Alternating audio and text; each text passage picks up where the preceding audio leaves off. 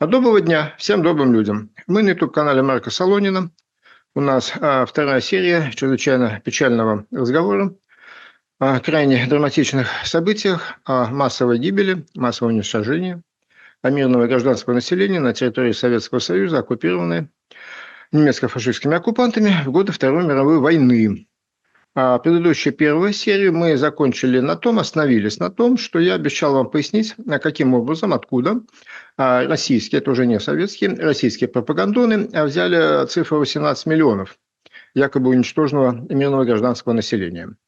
О чем я вам и расскажу, поскольку все эти разговоры все крайне тяжелые и нехорошие, начну с исторического, давайте все-таки начну с исторического анекдота. В исходном смысле исторический анекдот. А, рассказ об Ивальщине, что было на самом деле.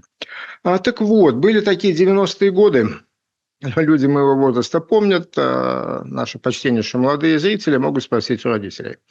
Были такие 90-е годы, начало 90-х, когда появилось все. Вся страна покрылась какими-то рынками, лавками непонятными, в которых продавалось все.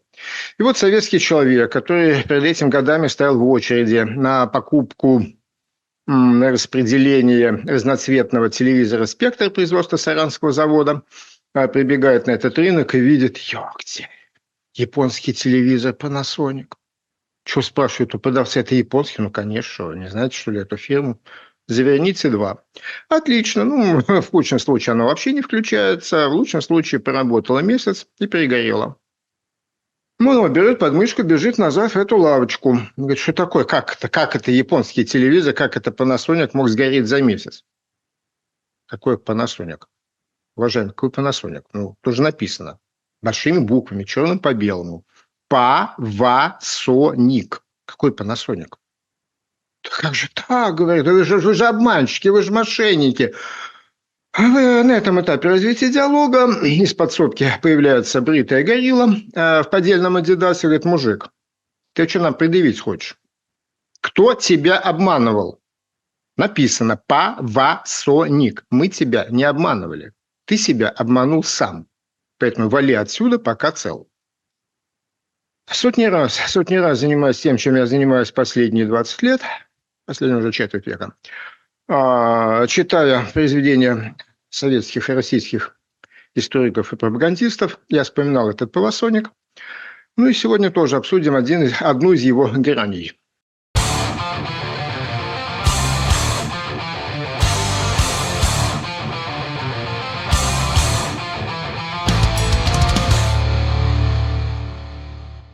А цифра 18 миллионов якобы погибшего гражданского населения, было получено арифметическим действием, вычитанием из большого числа в маленькое число. А первое число было получено в результате статистического мошенничества, это цитата из Земского, а вторая, которая поменьше, была получена в результате наглого, беспардонного, осознанного, целенаправленного вранья. А вот в результате вычитания двух таких цифр появилось а, число 18 миллионов. Начнем по порядку. Первое. А первое – это общее, совокупное, суммарные потери Советского Союза. Напомню, что все началось, ну, разумеется, началось с товарища Сталина. Ну товарищ Сталин, я думаю, что образованная часть нашей аудитории это знает, в 1946 году товарищ Сталин в интервью газете «Правда» назвал цифру 7 миллионов. Я тоже так всегда думал, а все-таки благодаря этому каналу, я все-таки думаю, надо найти, надо найти эту газету. Правда, может, где-то есть в интернетах сама газетка, людям показать. И мои старания были оправданы. Я наконец-то понял, что это было за выступление товарища Сталина 14 марта 1946 года. Интервью товарища И.В. Сталина с корреспондентом «Правды» относительно речи господина Черчилля. Это оказывается после того, как Черчилль выступил с той самой знаменитой Фултоновской речью, на которой обозначил, что там железный занавес упал на востоке Европы, и по ту сторону занавеса происходит черти что, вот тут-то даже сам Сталин решил лично, лично дать отпор. И вот в рамках давания отпора он сказал меленькими буквочками, сейчас я вам прочитаю, чтобы вам глаза-то и не слепить немцы произвели вторжение в СССР через Финляндию, Польшу, Румынию, Болгарию, Венгрию. Это просто вранье. Но через Болгарию и Венгрию точно никто не вторгался. Никакой Польши не было. Не было никакой Польши. Не было ее потому, что совместными усилиями Гитлера и Сталина она была уничтожена, как они, по крайней мере, считали, и 28 сентября 1939 года подписали об этом соответствующий документ. Соответствующий документ что на территории бывшей Польши порядок будут теперь наводить они, на секретный протокол к договору о дружбе и границе. Польши не было. Во всех советских документах а, после этого, в том числе совершенно секретных директивах, она называлась или генерал-губернаторство, по-гитлеровски, или бывшая Польша. Не было никакой Польши. Финляндия и Румыния, да, действительно приняли участие в войне после того, как Советский Союз, как мы знаем, совершил против них акт агрессии, Румыния аннексировала территорию, а на Финляндию только еще обрушился с войной. Однако продолжим. Немцы могли произвести вторжение через эти страны. Мы читаем а, товарища Сталина, его интервью. 14 марта 1946 года. Немцы могли произвести вторжение через эти страны потому, что в этих странах существовали правительства, враждебные Советскому Союзу. В результате немецкого вторжения Советский Союз безвозвратно потерял в боях с немцами, а также благодаря немецкой оккупации и угону советских людей на немецкую каторгу около 7 миллионов человек. Иначе говоря, Советский Союз потерял людьми в несколько раз больше, чем Англия и Соединенные Штаты Америки вместе взятые. Возможно, что кое-где склонны придать забвению эти колоссальные жертвы советского народа, обеспечившие освобождение Европы от гитлерского ига. Но Советский Союз не может забыть о них. Спрашивается, что же может быть удивительного в том, что Советский Союз, желая обезопасить себя на будущее время, старается добиться того, чтобы в этих странах существовали правительства, лояльно относящиеся к Советскому Союзу. Как можно, не сойдя с ума, квалифицировать эти мирные устремления Советского Союза как экспансионистские тенденции нашего государства. Конец цитаты. Таким образом, товарищ Сталин не только задал, заявил, озвучил ну, заведомо ложную цифру потерь, к сожалению, она гораздо больше, но и на десятилетия вперед обозначил логику внутреннюю логику и задачу.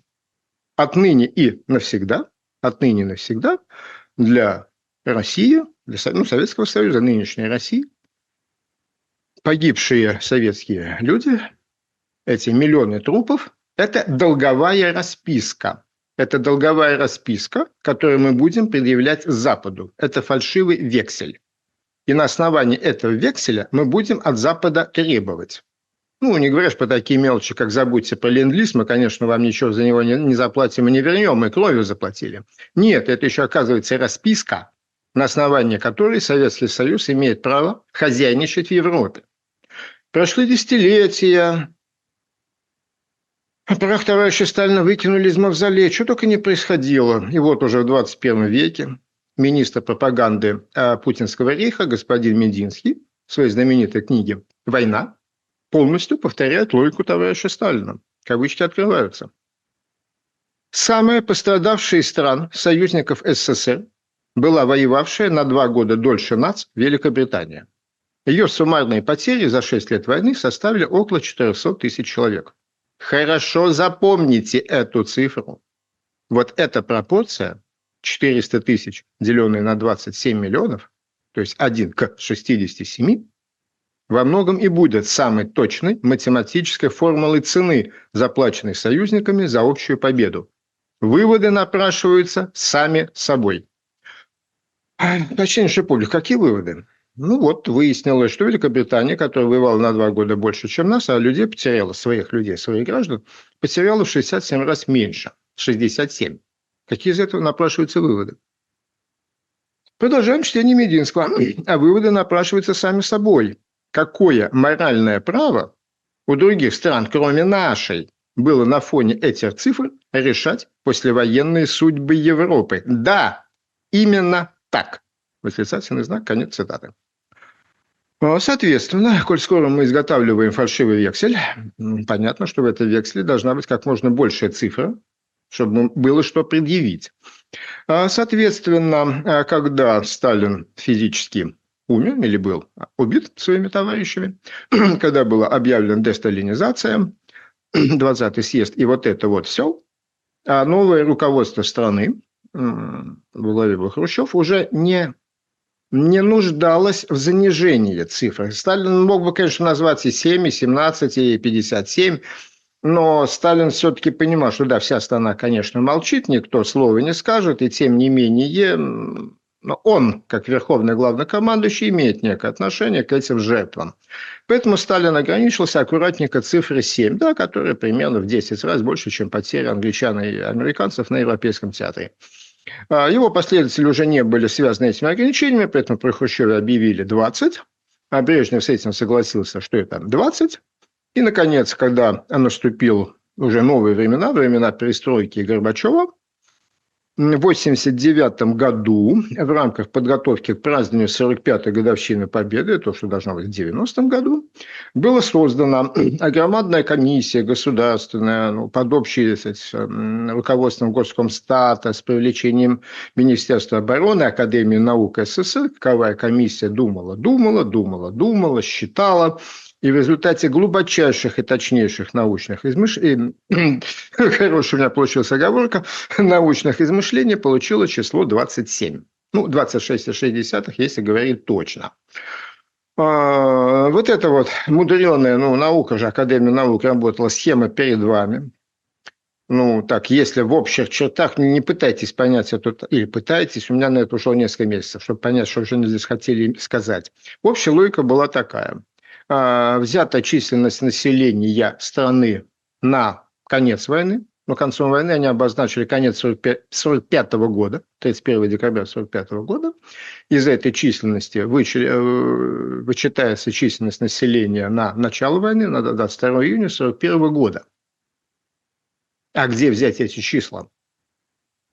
Для этого было, как они написано, написано, произведена передвижка назад результатов о, всем, о переписи населения 59 -го года. То есть 59 год передвинули назад на конец 45-го. Для того, чтобы получить, что было 22 июня, передвинули вперед итоги заведомо фальсифицированной, это уже признано всеми демографами, переписи 39 года, и получили какое-то число, вычев одно из другого, Потом еще добавили количество детей по причине повышенной смертности умерших, откуда они ее взяли. И, наконец, из этого еще вычли, а сколько бы населения расчетно могло бы умереть за эти четыре года, если бы не было войны, взяв за основу цифру по одному единственному году, сороковому. То есть взяли смертность сорокового года и почему-то решили, что именно такой она и должна была быть последующие годы, Хотя, я думаю, даже школьнику старших классов понятно, что статистика – это наука больших чисел. Если мы говорим о среднем, то должно быть среднее по какой-то группе величин. Ну, то есть средний рост мальчика-десятиклассника не может быть определен по измерению одного Вовочки. Надо хотя бы тысячу детей померить.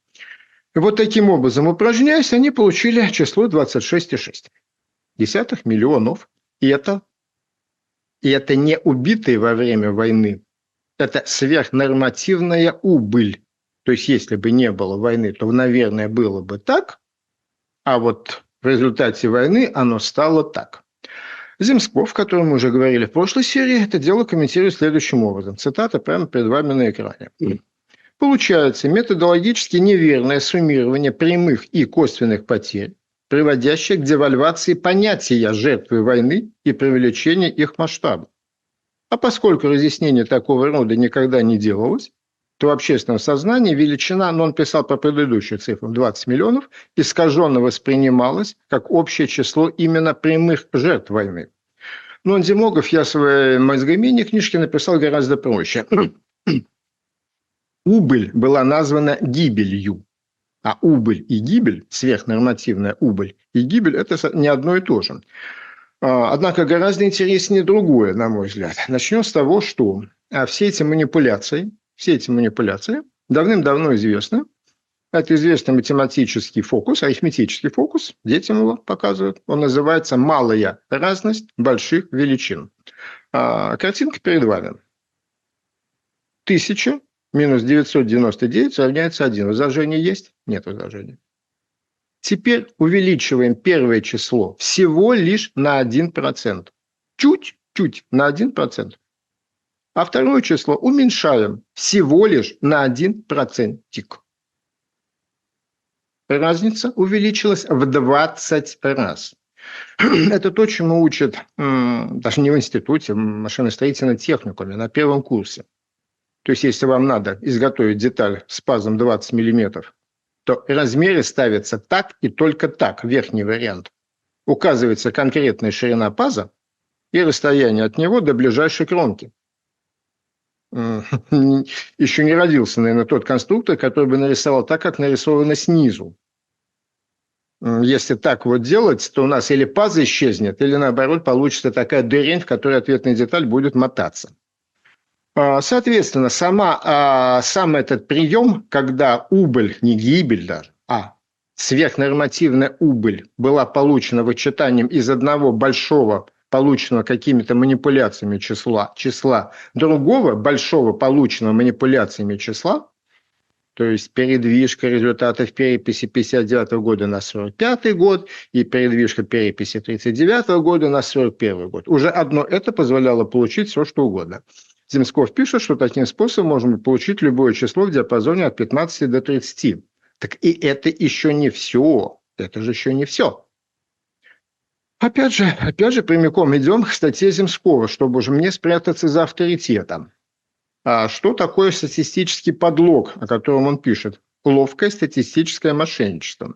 Это мошенничество заключалось в том, что мало того, что для оценки возможной, предполагаемой средней нормальной нормативной убыли были взяты данные по одному году сороковому, так они еще в этих данных наврали.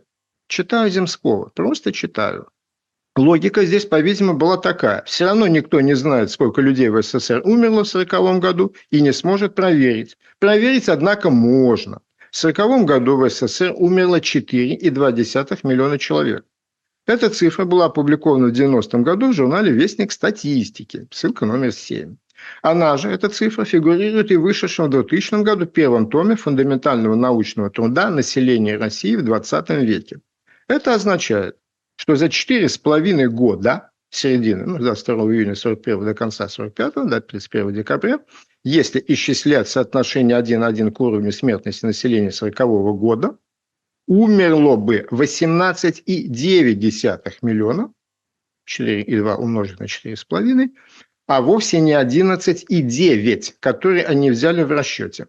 Благодаря такого ловкого статистического мошенничества они натянули дополнительные 7 миллионов и 20 миллионов убыли хрущевско-брежневской превратилось в 27 миллионов убыли населения, сверхнормативной убыли населения – которая и появилась в эпоху позднего Горбачева и дожила до наших дней. Еще раз, еще раз, для тех, кто в этом месиве цифр и расчетов не уловил главного. Это не убитые люди, это не пересчитанные погибшие люди, это сугубо расчетная, ну, кроме того, еще расчеты фальсифицированы, но это сугубо расчетная величина некой сверхнормативной убыли населения отождествлять ее с количеством численности убитых людей принципиально неверно. Теперь о том, как появилась вторая заведомо и нагло и преднамеренно фальсифицированная цифра. А вторая цифра, цифра поменьше, ну, если точно сейчас я вам ее назову, 8 тысяч 600, 8 миллионов 668 тысяч 400 человек. Вот с такой точностью, феноменальной точностью. Мы работали люди, работали, старались. А, военно-историческое подразделение Генштаба, а, на тот момент еще нет, советской или уже российской армии, а посчитала потери вооруженных сил.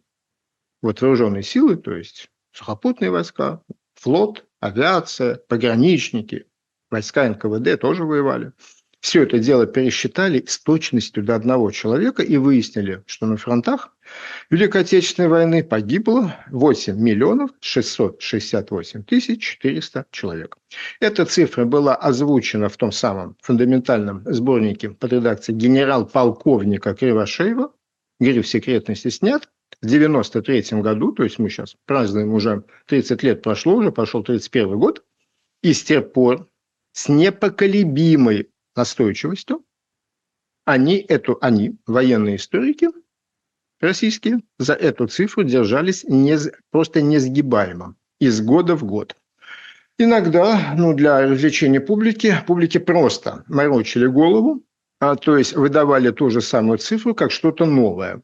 Вот одна из, о них было много, из характерных публикаций, то есть, как видите, 8 мая 2014 года. И, разумеется, такие публикации всегда происходят под годовщину, под День Победы. Согласно уточненным данным, потери оказались даже на полтора миллиона больше, чем считалось ранее. И после этого мы опять видим эту новую, вот только вот сегодня, вот только в 2014 году, эту новую цифру 8 миллионов 668 тысяч 400 человек. Может ли эта цифра 8 миллионов 668 тысяч, ну, округляем сразу, сразу округляем, для простоты 9 миллионов, 9 миллионов. А может ли это быть правдой?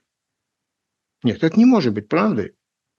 И это должно было бы быть понятно, ну, как говорится, сходу.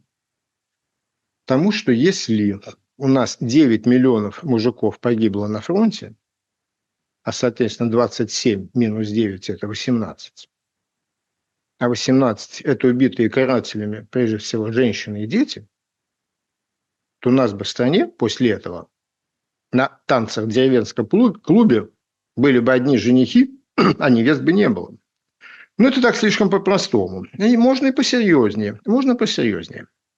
Если э, мы возьмем и поделим эту точную цифру на в том же самом Кривошеевском сборнике заявленную цифру общего призыва, а всего, всего, по всем-всем-всем возможным вариантам призыва людей, было мобилизовано, как говорится, надевали шинели а в годы войны 34,4 миллиона. Поделив одно на другое, мы получаем удивительно ровненькую цифру, 1 четвертая, 25%.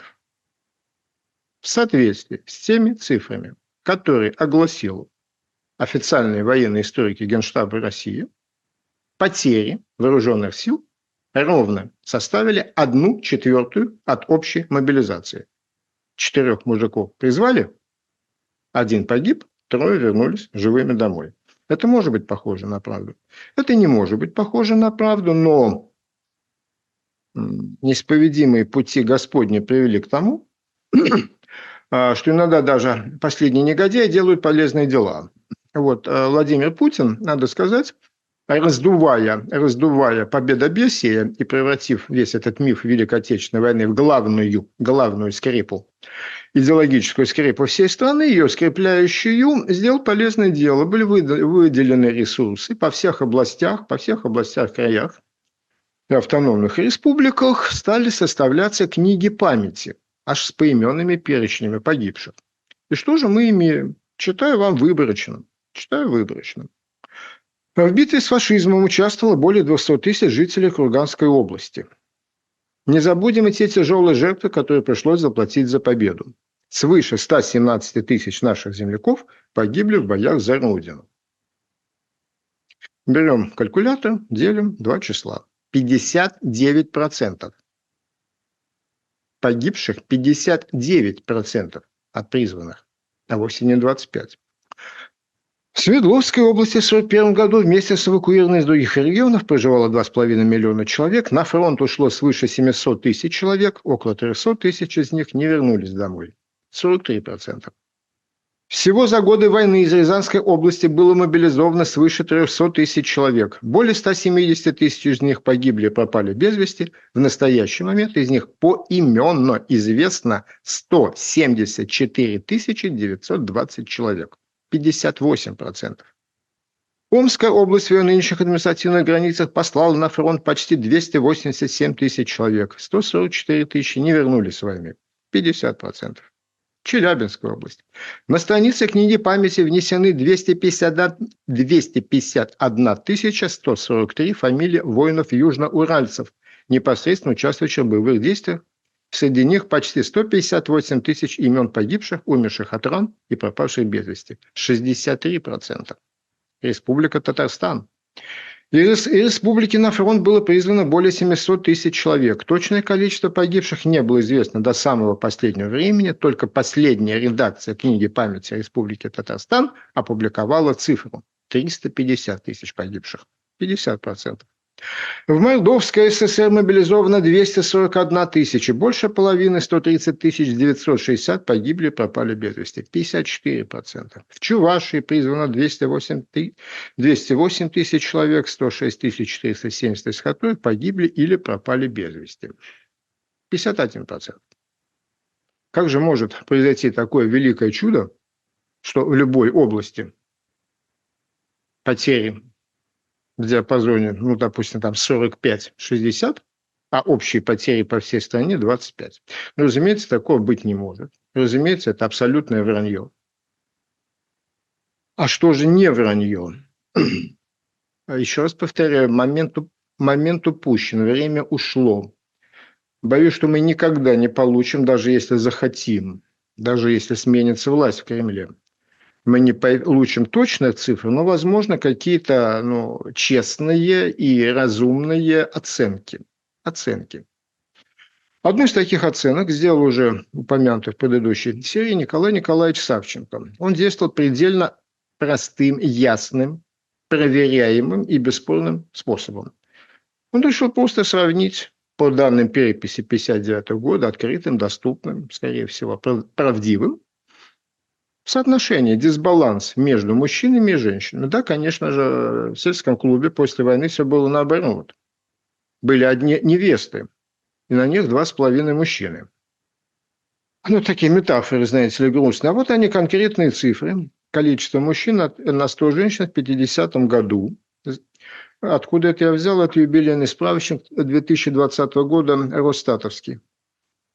И что мы видим? Все видите перед нами. В тех возрастах, которые могли воевать, которые могли, ну, арифметически, то есть призывные возраста, ну, все вы видите, да, по советскому, э, по СССР в целом на 100 женщин 66, 68, 60 мужчин в разных возрастных группах.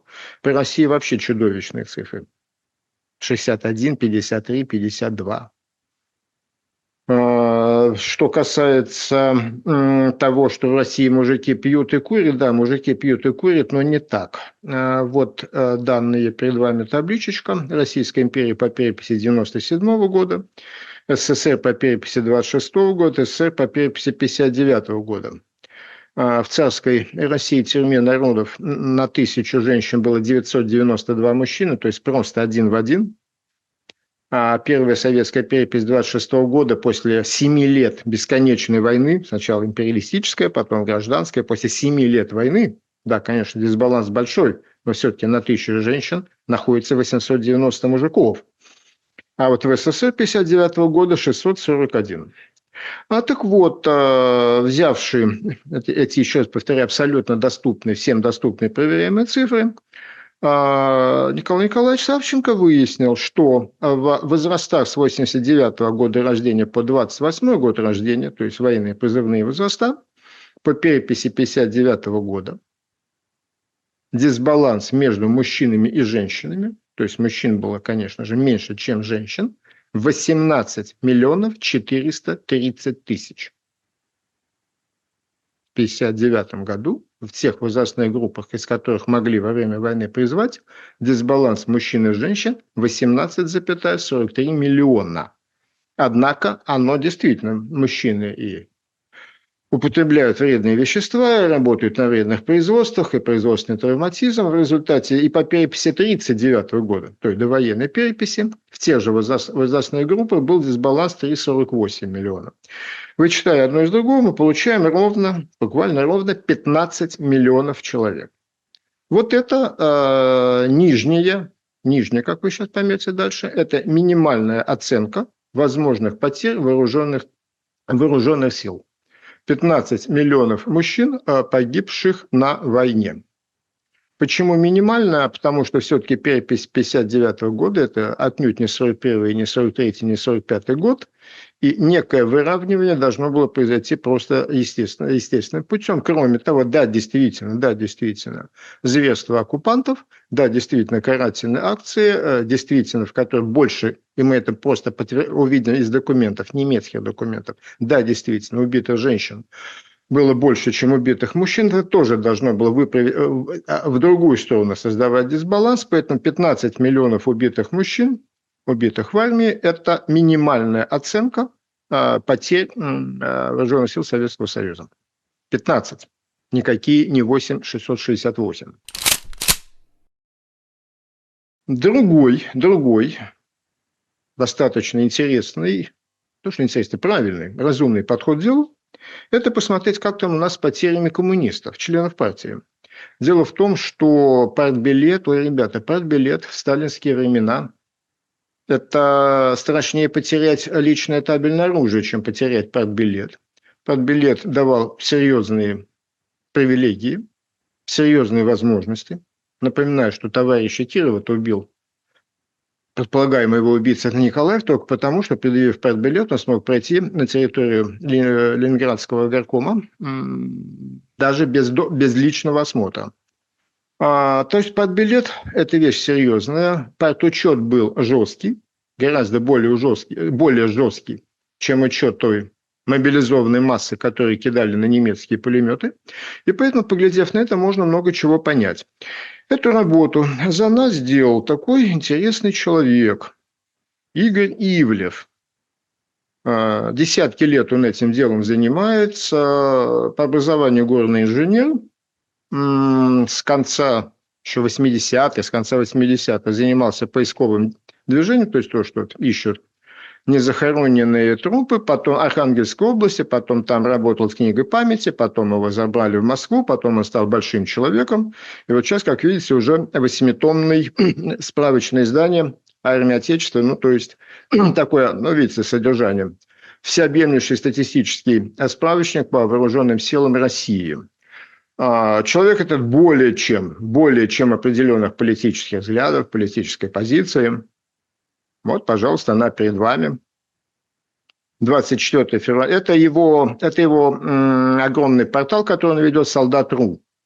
Рекомендую, без шуток, рекомендую. Ну, наверное, лучший виртуальный интернет-энциклопедия по советским российским вооруженным силам в природе нет. 24 февраля 22 года империя добра наносит первый удар ну, по поводу на, на небе Бог, на земле Россия. А, по этому поводу Ивлев решил еще поделиться по поводу вторжения, полномасштабного вторжения в Украину, решил поделиться своими мнениями, мыслями об истории страны. Читаю, кавычки открываются. После нашей героической победы 9 мая бывшие союзнички ничтоже сумняшися, начали новую войну с Советским Союзом, так называемую холодную, тем самым растоптав Ялту, которую использовали, Ялтинские соглашения, чтобы выторговать для себя главные ништяки, а на нас скинуть всех нищебродов из Восточной Европы. Много лет живу на свете, четверть века, только делаю, что читаю всякое по этому поводу. Еще никогда не видел, чтобы обида товарища Сталина за то, как неудачно для него закончилась Вторая мировая, была выражена с такой откровенной циничной прямотой. На нас скинули всех нищебродов из Восточной Европы. После фултонской речи Черчилля нашу страну цинично посадили за железный занавес, нас заперли, как индейцы, индейцы резервации и так далее.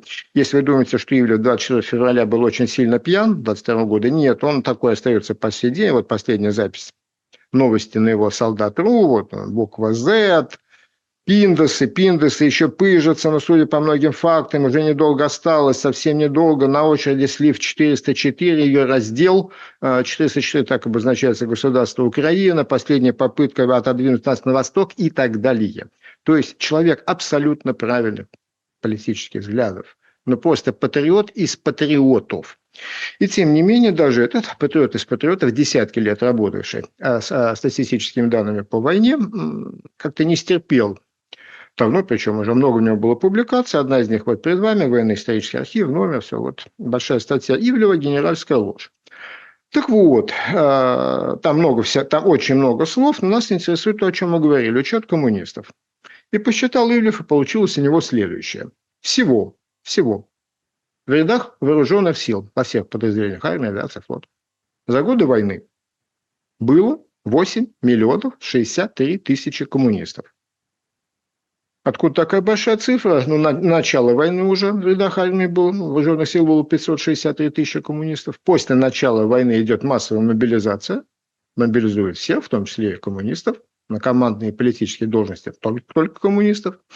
Еще мобилизовали полтора миллиона, и дальше, да, действительно, да, действительно, как нас учили в книжке, так оно оказывается и есть. 6 миллионов было принято прямо на фронте. По упрощенному порядку, да, вот прошу считать меня коммунистом. Таким образом, получилась вот эта огромная цифра. В, общем, в общем сложности, э, считая с первого до последнего дня, хотя бы один день на войне воевало 8, один день или 4 года, 8 миллионов коммунистов.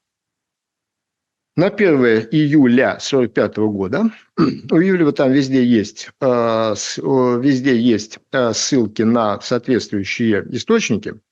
Э, можете их сейчас перед собой увидеть, но я свел в эту таблицу, можете проверить, правильно свел, но просто чтобы оно как-то было более наглядно и читаемо с экраном. Значит, на 1 июля 1945 года их было всего-то 3 миллиона 324 тысячи. Но при этом надо иметь в виду, что вполне живых, совершенно живых, было комиссовано по болезни и ранению 600 тысяч человек. Итого, получается, расчетные, конечно же, безвозвратные потери коммунистов за годы войны 4 миллиона 139 тысяч человек. И что это нам дает? А дает это нам то, что мы можем поделить одно число на другое. Общий ресурс 8 миллионов, убыль 4 139, то есть потери коммунистов составили 51,3% от общего ресурса. Но, проще говоря, каждый второй. Причем это безвозвратные потери. Погибшие, попавшие без вести, погибшие в плену. Тех, тех, кто живой, на костылях, без руки, без ноги вернулся домой, мы сюда не посчитали. Они живые.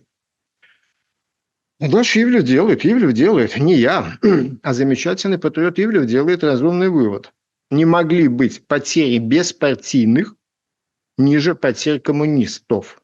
Но все-таки надо понимать, что доля коммунистов в командном составе была выше, чем среди тех рядовых, которые с громким криком «Ура!» бежали на немецкие пулеметы, наш высший комсостав был практически поголовно коммунисты.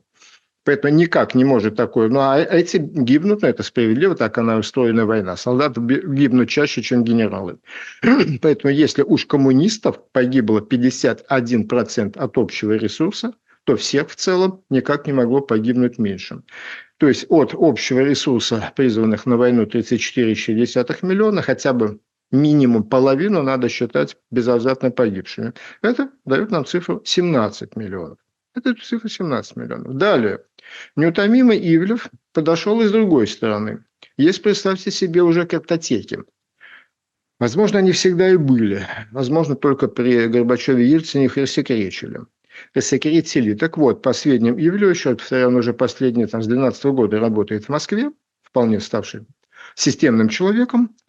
Так вот, он утверждает, что в картотеках, архивах Министерства обороны Российской Федерации учтено потери рядового и сержантского состава, 15,3 уникальных персоналей. То есть карточки потерь могут быть даже два на одного человека. По его сведениям была проведена вот эта чистка, то есть убрали повторяющиеся. И таким образом персонально учтено 15,3, учтено 15,3 погибших рядового и сержантского состава.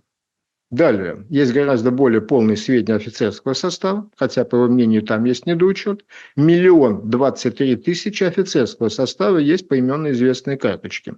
Кроме того, есть еще архив, Центральный архив военно-морского флота, и там учтено и солдат, извиняюсь, матросов и адмиралов 153 741 человек. Итого 16 миллионов 477 тысяч человек – учтенных персонально потерь.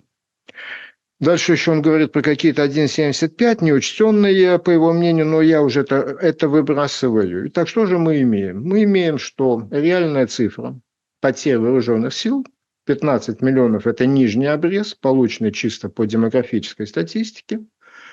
А, скорее всего, это 16, 16,5, 17 миллионов человек.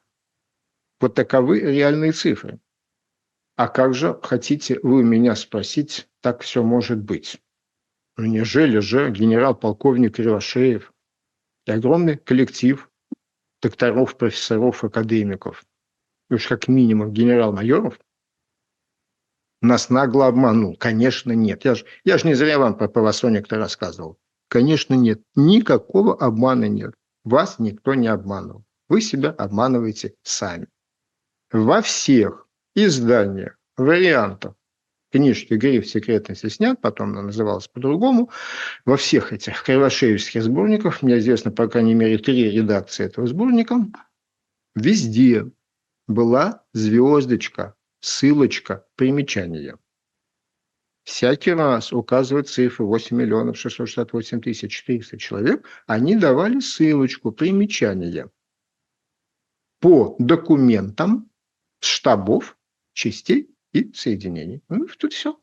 Кто вас обманывал? Кто вас обманывал? Это по документам. Она нет, и суда нет. А если документов нет, то и потерь нет. Что непонятного-то? Нет документов, нет потерь. А вы понимаете, уважаемые, что это значит?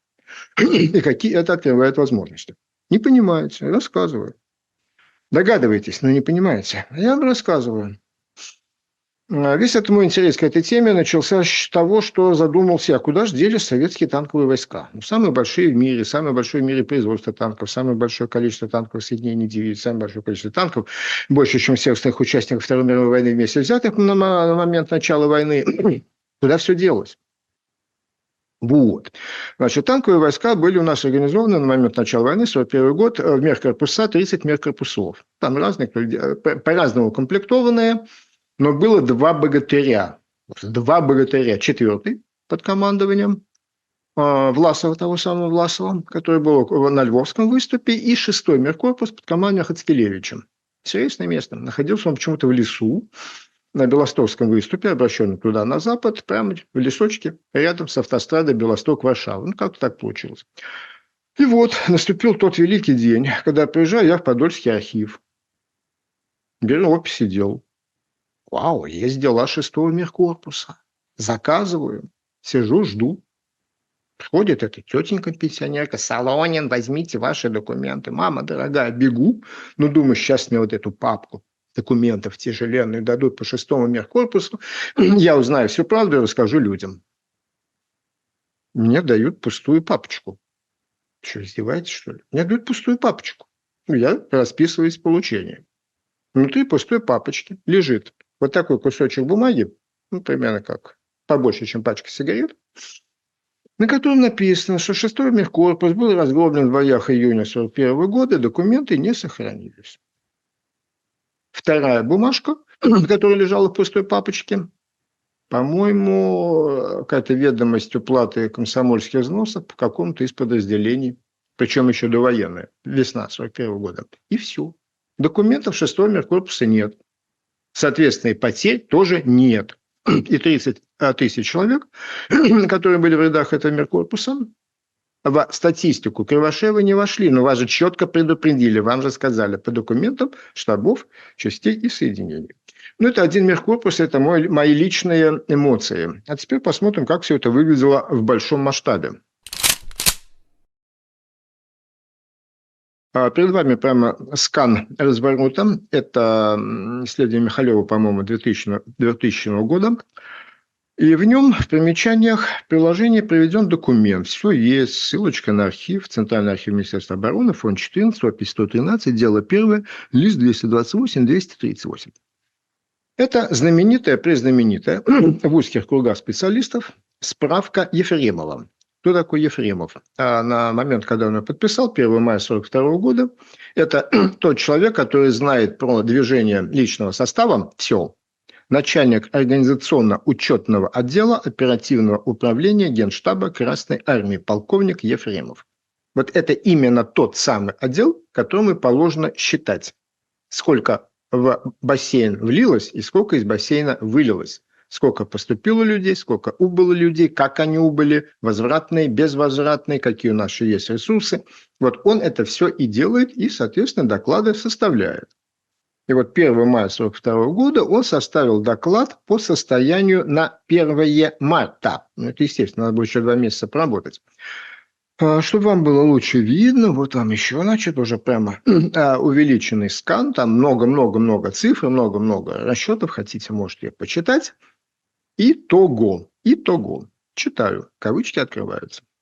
Исходя из этих данных, всего в армии должно быть на 1 марта 1942 года 17 миллионов 414 тысяч человек. Что имеется фактически? Вопросительный знак. Обратите внимание, как четко и ясно писались документы. Ну, все понимали, товарищ Сталин любит ясность и четкость.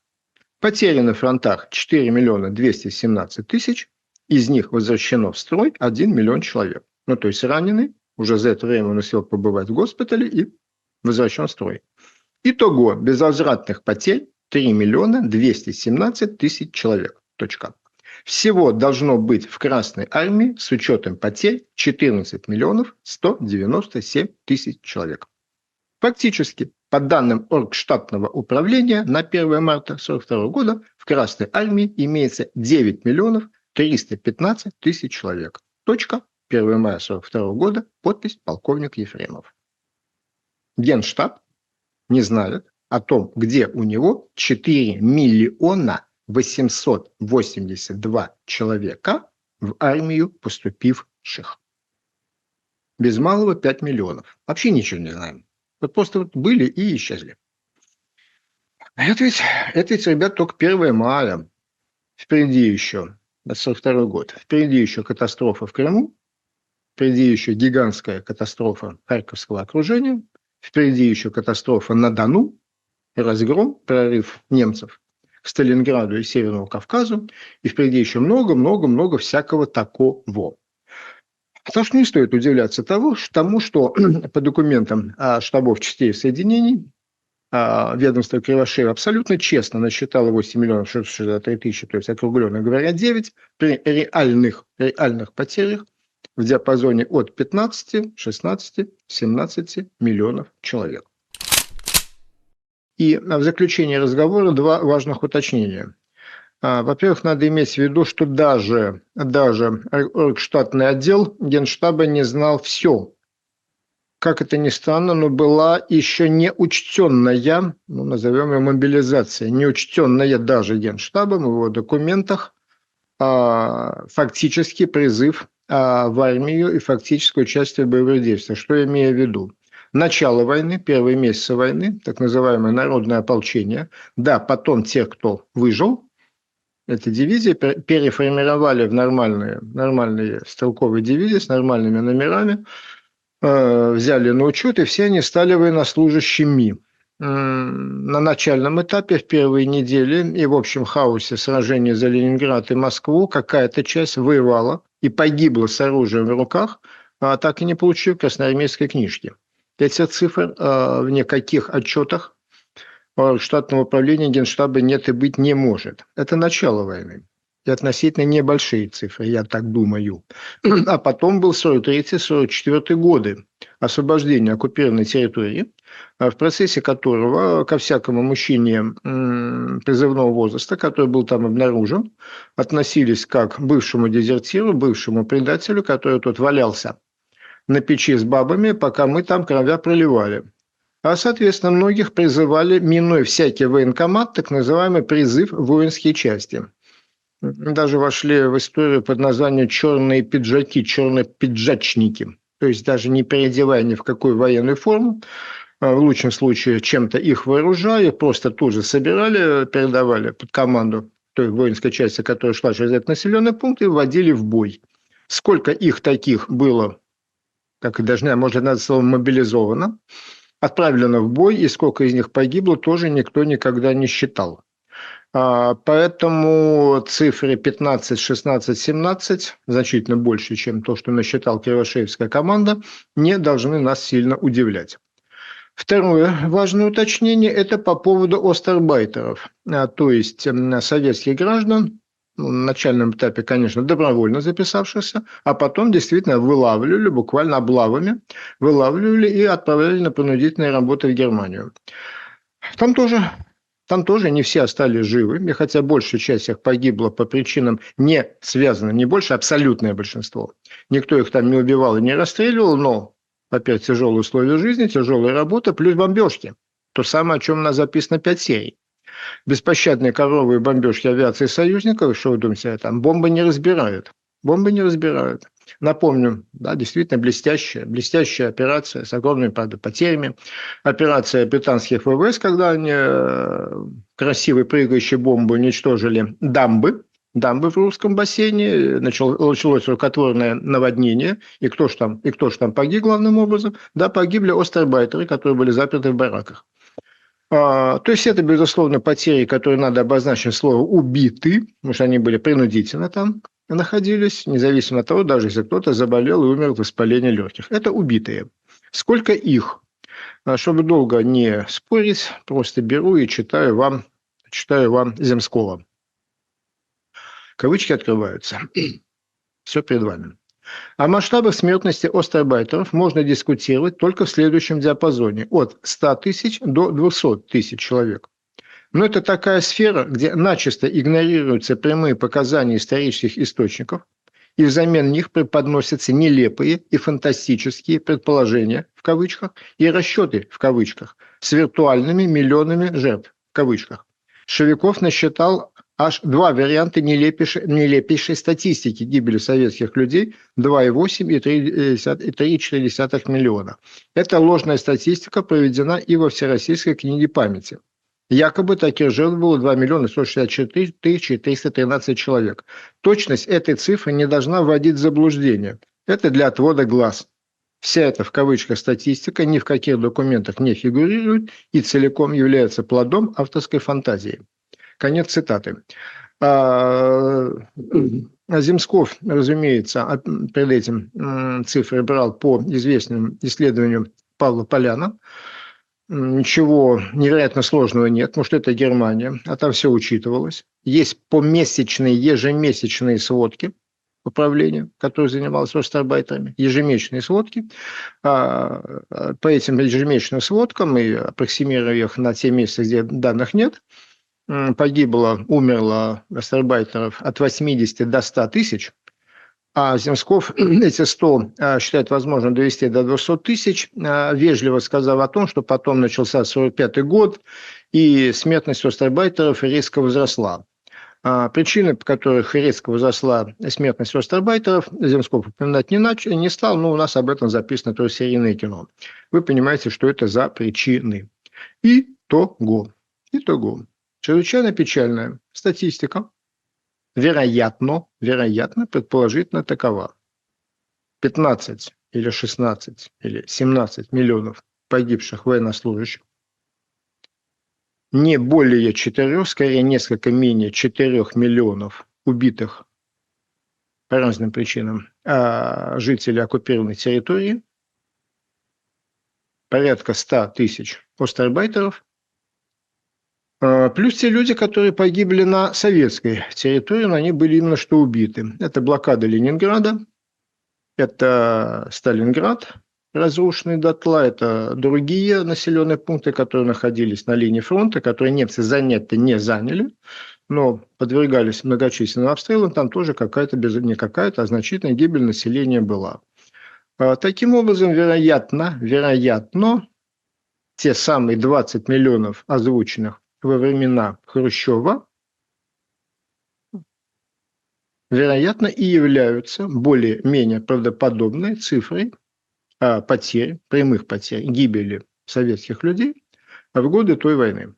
А на этом мы заканчиваем тяжелый и сложный разговор о цифрах, числах, и переходим к гораздо более тяжелому и совершенно политнекорректному разговору о том, кто, кого, за что убивал.